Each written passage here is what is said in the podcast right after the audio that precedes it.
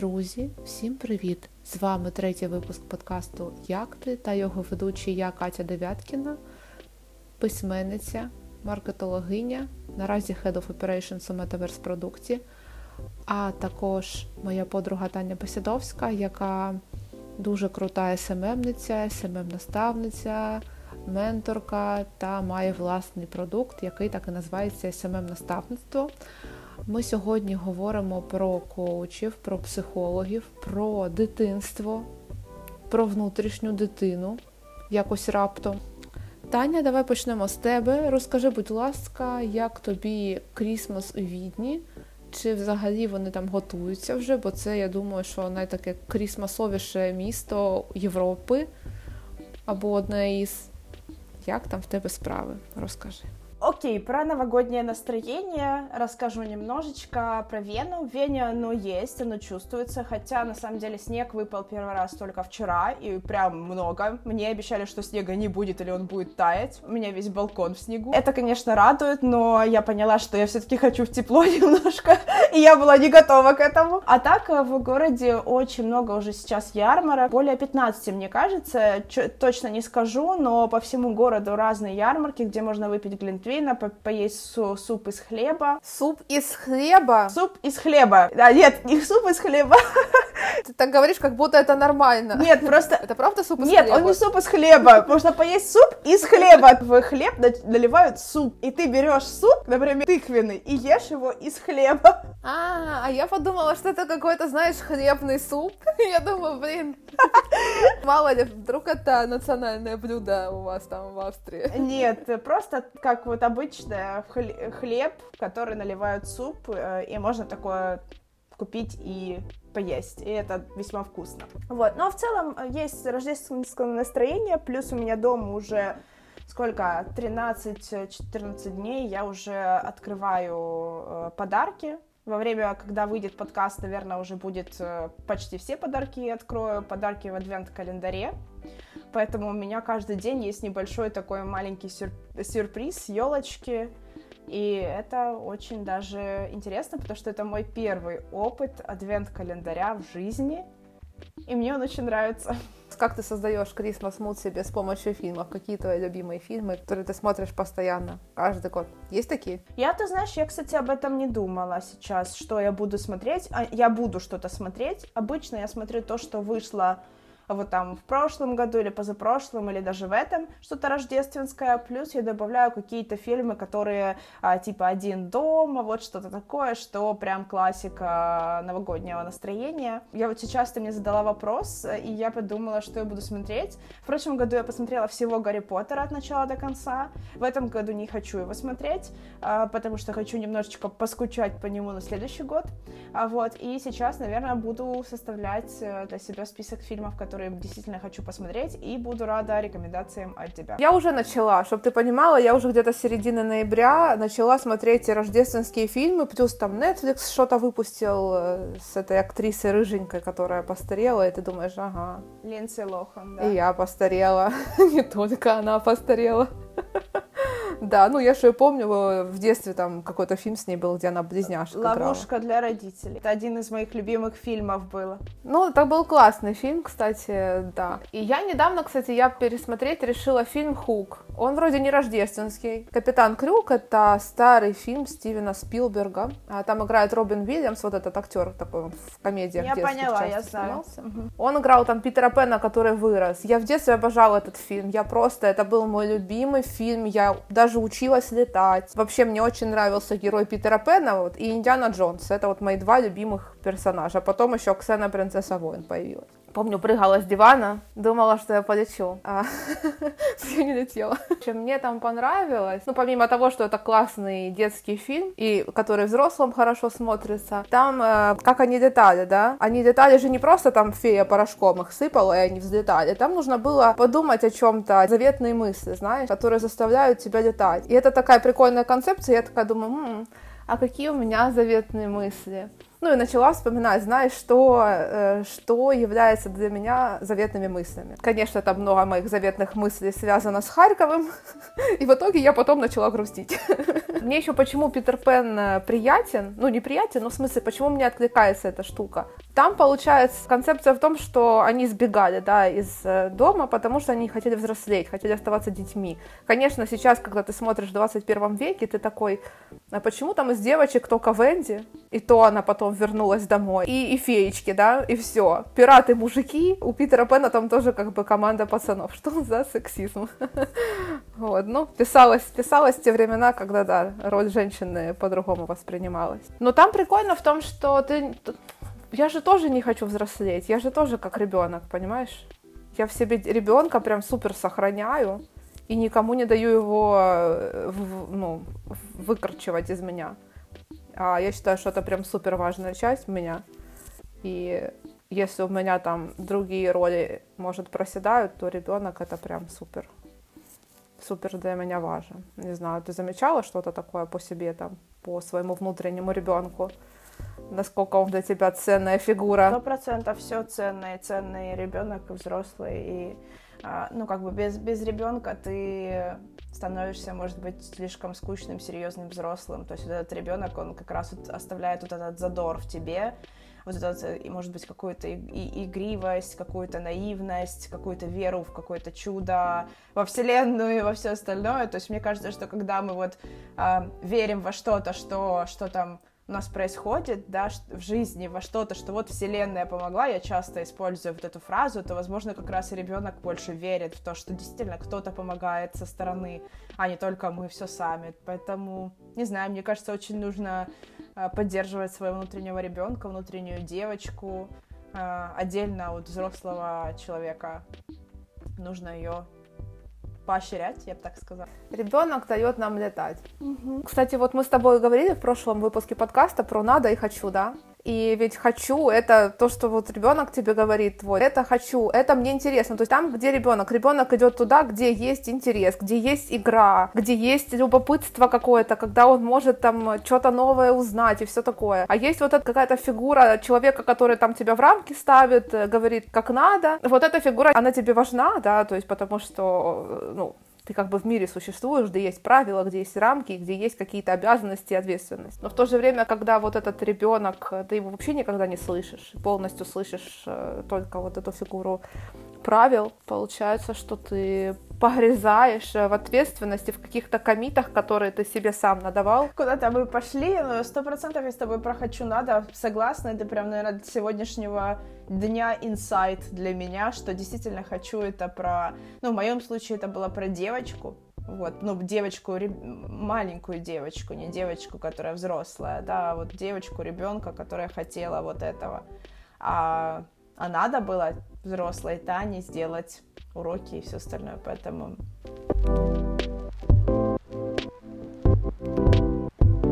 Расскажи, пожалуйста, как ты пришла к коучу, как ты выбрала именно этого человека? Да, изначально, когда я когда у меня было агентство, то когда у тебя есть э, бизнес, то тебе уже начинает не хватать собственного ресурса, собственных э, каких-то мыслей, тебе нужно как-то развиваться, масштабироваться, и поэтому у меня появилась идея того, что я хочу попасть в какую-то среду, развивающую меня с другими предпринимателями, девочками, чтобы мы могли вместе, ну, поддерживать, помогать друг другу, и как раз э, там в, по-моему, в 2019 году мне попалась Женя Гринь, и ее мастер-майнд. Я какое-то время следила, на самом деле, от принятия решения пойти к, к Жене до реального прихода к ней прошел год. То есть я год думала, я год следила, я год наблюдала и изучала, что куда можно зайти. В наставничестве часто рассказываю, что у нас есть разные продукты, да, и вот чтобы прийти на основной продукт мастер-майнды, я попробовала продукты знакомства, Tripwire, так называемые, с Женей несколько раз. То есть я заходила через то, чтобы познакомиться с ней. И вот в сентябре прошлого года я пошла к Жене на mastermind. Это вообще магическая история, потому что я должна была прийти к Жене на онлайн mastermind, но его отменили, и все отменилось, и я вроде осталась без mastermind а, и тут мне предложили просто попасть в группу офлайн, хотя я могла с ней быть только месяц, а потом бы э, как бы э, только онлайн могла подключаться. В итоге я попала, в итоге я провела с девочками три месяца, и это был невероятно колоссальный опыт, который я просто любому могу посоветовать, кто хочет развивать себя. В чем этот колоссальный опыт заключался конкретно для тебя? Смотри, э, это состояние, когда ты во-первых, у тебя есть... Ты руководитель, да, вот я руководитель была. Меня не хватает мотивации иногда внутри. Мне нужен стимул извне, потому что получается, что я всех должна стимулировать, а у меня получается, не хватает вот этого в какой-то момент. То есть я всех, со всеми поработала, всем все рассказала, что нужно делать, и дальше на себя у меня уже не хватает иногда опоры, потому что это забирало очень много ресурса, да, все проконтролировать, все посмотреть. И вот в группе Mastermind Женя я нашла вот эту опору для себя, где я, во-первых, была ответственная каждый вторник прийти что-то рассказать, и я понимала, что я должна прийти и рассказать, что я сделала. И я делала, потому что мне хотелось что-то потом рассказать. То есть как бы не могу сказать, что это там единственная мотивация, иначе бы я не делала, но оно как будто меня драйвило, да, то есть все девочки потом э, делятся, поддерживают тебя, у тебя есть вот эта среда, тебе исправляют какие-то, направляют какие-то, ну не ошибки, а какие-то моменты тебя направляют, тебе могут сказать, так не делай, потому что вот это, например, там не принесет тебе результата, потому что уже есть опыт у человека, и ты не наступаешь на те же грабли, которые там уже проходил кто-то. И за счет вот этой среды и того, что это экологичное общество, то есть э, никто тебя не осуждает.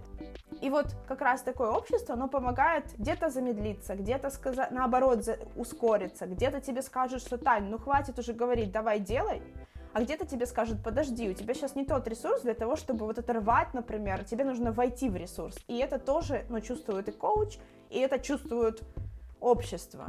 Ну и не говоря уже о том, что у всех какие-то свои общие есть проблемы, у всех были там вопросы там с командой, еще с чем-то, и ты понимаешь этих людей, они понимают тебя. Поэтому мой опыт в коучинге, первый в мастер-майндах, бизнес-коучинга, он потрясающий был, как по мне, и я вспоминаю с такими эмоциями, и я тебе скажу, что я тогда, я помню себя, что я увеличила свою прибыль от агентства почти в два раза на тот период, когда я работала ну вот, в мастер-майндах с Женей.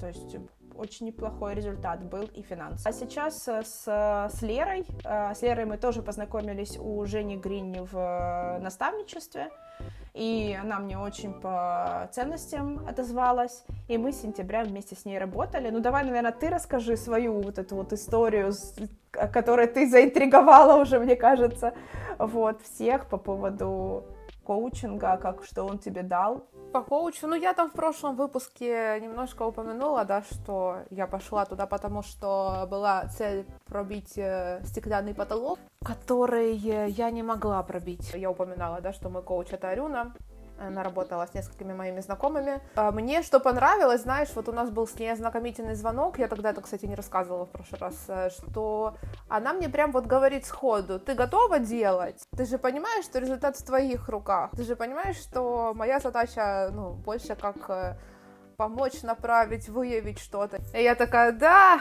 конечно, ты по адресу, Арюна. Потому что я как раз из тех, кто делает. Я, если что-то не делаю, значит, что-то не так. И поэтому мы очень быстро с ней пришли к результату. И я, в принципе, очень довольна.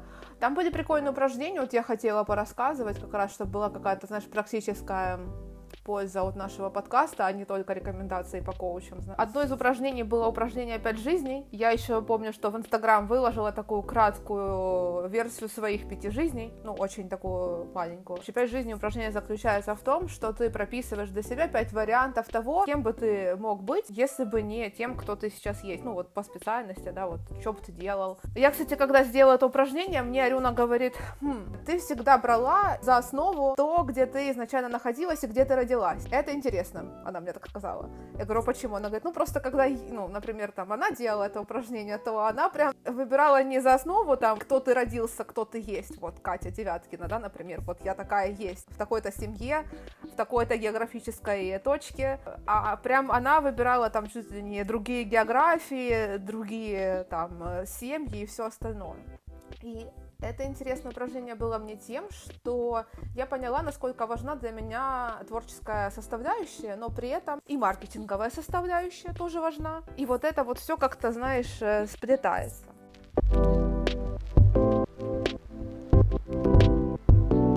Может, у вас там какие-то были прикольные упражнения, которыми ты можешь поделиться тоже? Сейчас вспоминаю. Э, наверное, я могу вот вспоминаю, что самое классное из последнего времени. Вообще много разных упражнений делала, но вот сейчас вспомнилось одно, которое я, наверное, теперь везде рассказываю. Это когда у тебя для того, чтобы разобраться в своих ценностях и почему ты так поступаешь, да, и самые ключевые ценности выделить, то есть упражнение, и оно заключалось в том, что ты начинаешь задавать вопросы, а, которые, ну, какие-то вопросы, которые уточняют, и потом спрашиваешь, а почему тебе это важно, почему тебе это важно, почему ты там, например, занимаешься своей работой, потому что то-то, то-то, а почему для тебя вот это то-то важно, и ты начинаешь, вот пока ты не докопаешься, в чем истинная ценность, и вот когда я задала эти, по-моему, 10 вопросов себе, вначале у меня было ощущение, что я делаю какую-то ерунду, ну, в плане, я отвечаю, но у меня почему-то до конца не получалось разобрать. Тогда вот это упражнение я делаю условно сама, сама себе задавая вопросы, я понимаю, что, наверное, когда коуч э, сам задает, это вообще супер круто.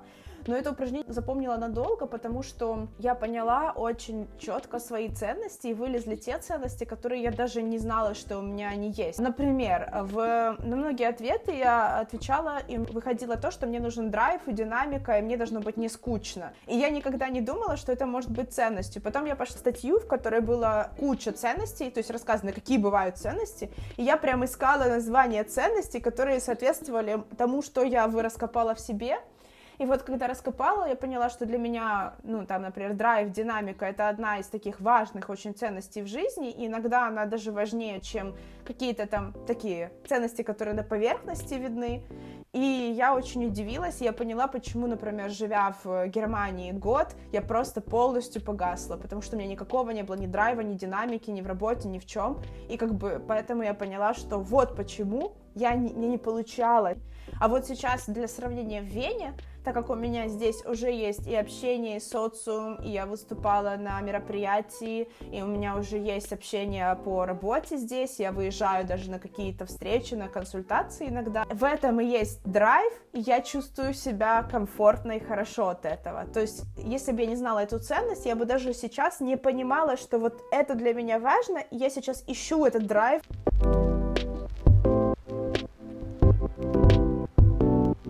Но ценности это мега важно, потому что, ну, ты мэчишься с людьми по ценностям, и, например, вот мой опыт многолетний подбора команд, ну, то есть не только друзей мы себе выбираем по ценности, не только мы понимаем по ценностям, с кем общаться или нет, и также точно с работой, мне кажется, с компаниями, с тебе как человек, который нанимал сотрудниц, э, сотрудников. Ты же тоже, скорее всего, обращала так или иначе внимание на ценности. Просто одно дело, когда ты понимаешь это, да, когда ты выбираешь человека, ты понимаешь это или ты не понимаешь. Лучше понимать, потому что тогда ожидания быстро выявятся в том числе. А если нет матча по ожиданиям, по ценностям, то... Сто процентов. Я тоже, ну, я как раз это ловила, эти моменты. И я, и когда выбирала людей в команду, они у нас все подбирались всегда по ценностям, а кто по ценностям не подходил, они уходили очень быстро, либо мы прощались с ними очень быстро.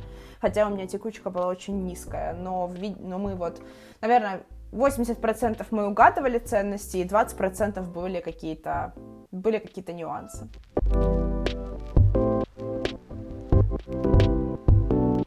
Я, кстати, еще хотела рассказать про результат коучинга, который у меня в, в этой осенью прошел. Я, когда создавала наставничество, я как раз зашла тогда к Лере на, на, на коучинг, и мы когда прописывали какой мне нужно быть, чтобы добиться результата, я говорила, что мне нужно быть э, там смелой, уверенной, там такой настойчивой и все остальное. Ну, то есть вот как бы у меня был страх, я чувствовала, что я внутри боюсь. И вот мы подводим итоги, мы ставим новую цель в декабре, и Лера говорит, а какой тебе нужно быть? Я такая отвечаю, ну, говорю, ну, мне нужно отдохнувшей быть и в ресурсе, потому что без этого, как бы, ну, сложно, нужно, чтобы энергию отдавать, иметь ресурс. И я замолкаю, она такая, и все, больше ничего, я такая, не, ничего. И она говорит, а ты помнишь, что ты хотела быть смелой, вообще уверенной, и сейчас у тебя этого нет в запросе? Ну, типа, что ты уже понимаешь, что это ушло у тебя, а это значит, что ты уже стала смелой и уверенной. И у меня это такой случился инсайт результата трех месяцев того, что оказывается, когда ты там вот делаешь, и ты смелый становишься, да, это потом уходит, и тебе просто нужно, ты уже понимаешь, что просто нужно иметь ресурс для того, чтобы идти вперед. И это очень даже интересный инсайт и результат коучинга этой осенью.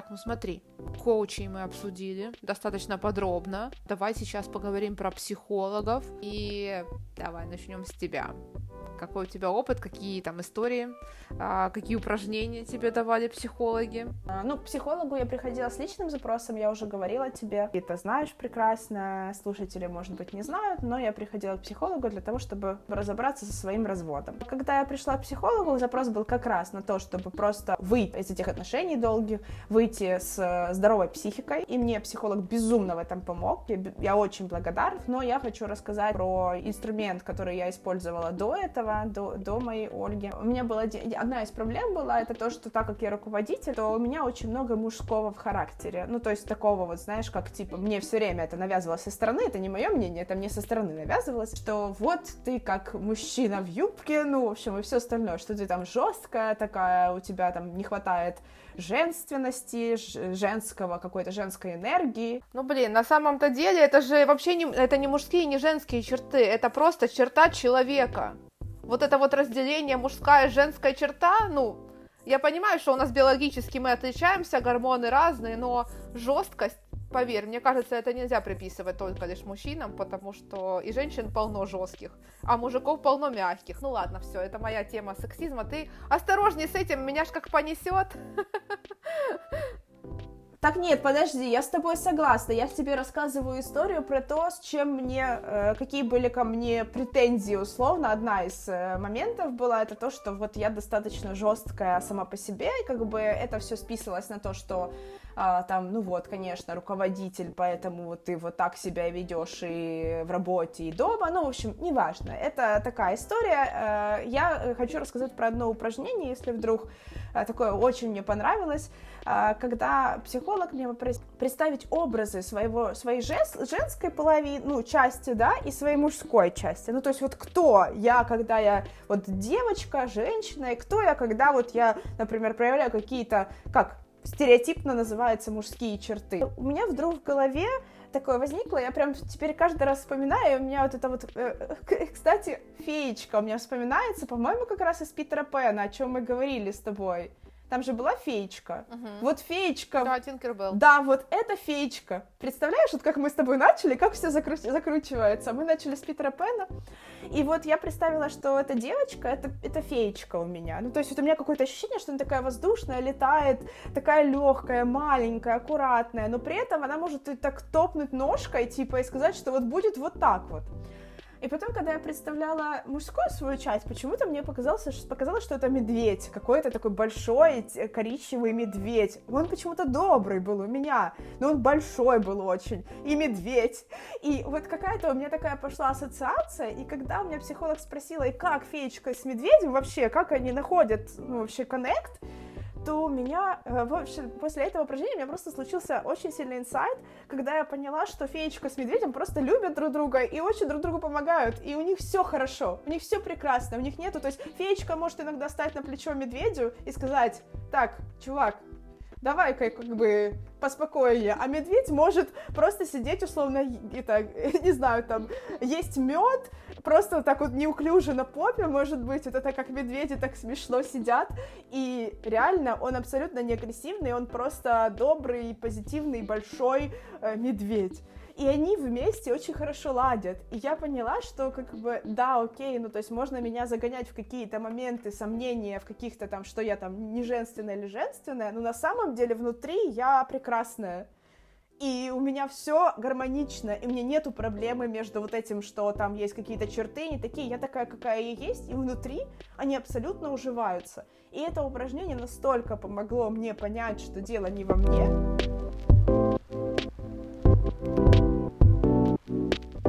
Я пошла к психологу, и она как бы уже после первой же сессии мне дала такой инсайт, который я никогда себе не замечала, никогда. То есть с первой же сессии она мне задает ряд вопросов, и я понимаю, что я никогда не обращала внимания на это вообще. Но да, я тоже походила, наверное, месяца два раз в неделю. У меня были очень интересные сессии, потому что я выходила на улицу, я гуляла или сидела в парке со стаканчиком какого-то кофе. Мой психолог был вот так онлайн. Меня были, мне поэтому сеансы с психологом запоминаю, запомнились там моим парком в Мадриде, вкусным кофе и достаточно приятными сессиями. Хотя иногда были такие, как после которых я выходила, такая, блин, как будто, знаешь, какой-то комок в животе тяжелый такой, ты ходишь такой, блин, ну, не то, что типа ты разочарован в сессии, а просто, ну, вы накопали такое, что тебе еще с этим надо походить, поработать.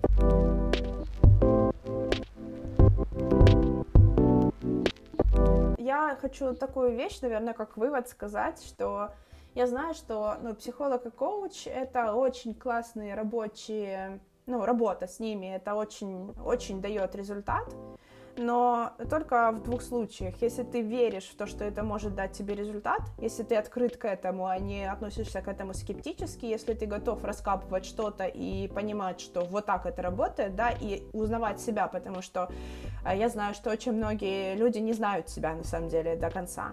И если ты готов действовать и что-то менять, если ты пришел, поболтал, а потом ничего не делаешь, так вот и во всем, в любом, в любой деятельности, то есть лишь бы поболтать, но не, не сделать никакие для себя выводы, особенно с коучем. Психологом это ты больше понимаешь себя, а вот с коучем, если ты не пошел, не сделал действие, не поменял свой какой-то поведение свое, партерн действий или еще что-то, да, или просто не внедрил то, что вы обсудили, если вы про бизнес говорите, то оно не будет работать. Поэтому идти к коучу или к психологу нужно только открытым к изменениям и готовым меняться. Да, я соглашусь. Нужно быть открытым к изменениям, гибким и делать какие-то действия хотя бы маленькие, вот знаешь, потому что, ну вот я заметила, да, можешь у тебя горизонт планирования быть такой широкий, когда широкий горизонт планирования, может быть сложно придумать, э, с чего начать, какое-то простое, обычное действие.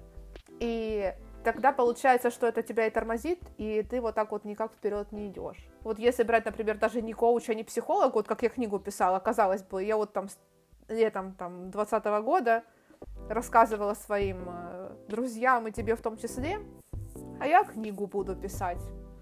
И вы такие, да, окей. И, кстати, меня это очень в том числе мотивировало, потому что я такая, люди не удивляются.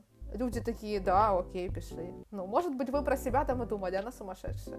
Но не показывали этого. Показывали, что это вполне реально. Я такая, хм, так, люди не удивляются, окей, какой я могу сделать первый шаг?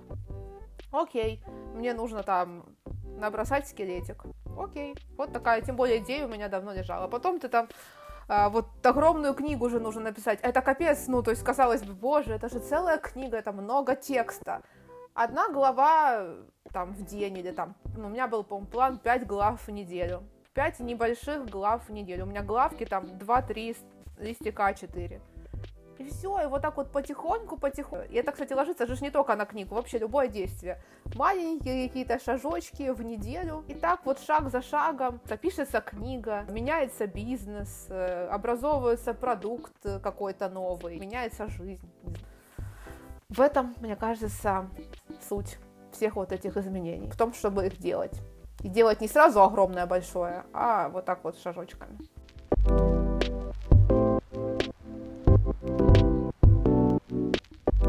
Друзі, будемо закінчувати. Будемо закінчувати. Дякуємо, що були з нами. Підписуйтеся на наш канал. Дякую, Таня, що розповіла так багато своїх е, кейсів. Бо у наступному році, я сподіваюся, ми продовжимо писати подкасти, і вони будуть також цікавими. Хто зна, може ми на українське перейдемо е, рано чи пізно. Е, поки що складновато. Дуже складновато, поки що. Всім до побачення, гарного крісмаса, нового року, Happy New Year. Пока.